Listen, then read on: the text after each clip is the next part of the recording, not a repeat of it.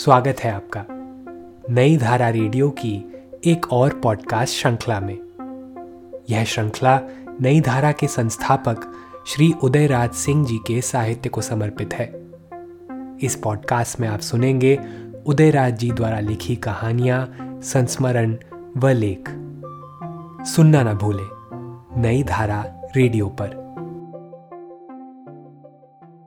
आइए सुनते हैं संस्मरण। वह भी एक इंसान था।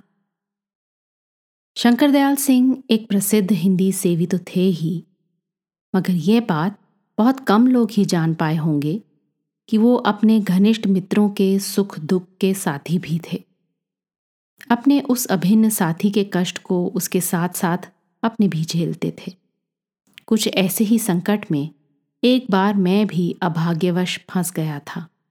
ये बात तब की है जब वह इंदिरा जी के कांग्रेस के एक नामी गिरामी सांसद थे। उनकी ये खूबी थी कि चाहे जिस दल में हो, फट ही वह उस दल के शीर्षस्थ स्थान पर पहुँच जाते।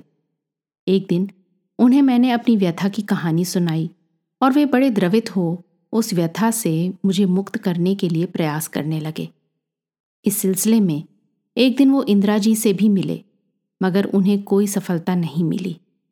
अंत में जब कोई भी रास्ता उन्हें नहीं मिला तो उन्होंने लोकसभा में एक प्रश्न कर दिया। प्रश्न झट ही लोकसभा में लिस्ट में आ गया। उत्तर देना था प्रधानमंत्री जी को और हॉल में उनके पहुँचने में जैसे जैसे विलंब हो रहा था, वैसे वैसे इंदिरा जी की परेशानी बढ़ रही थी।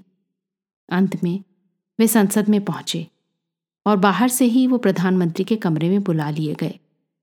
फिर उन्हें देखते ही इंदिरा जी ने बड़ी अजीजी से कहा, शंकर दयाल बाबू, कृपया इस प्रश्न को आप वापस ले लें।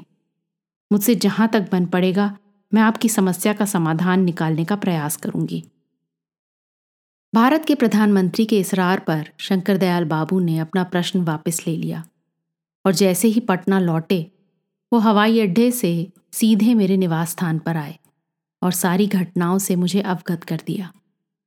मेरी तो उस समय यही दशा थी। रही हो खड़ी खड़ी मुख निरखत वही हो नयनन नीर। इस पॉडकास्ट को सुनने के लिए आपका धन्यवाद। हम आशा करते हैं कि हमारी यह प्रस्तुति आपको ज़रूर पसंद आई होगी।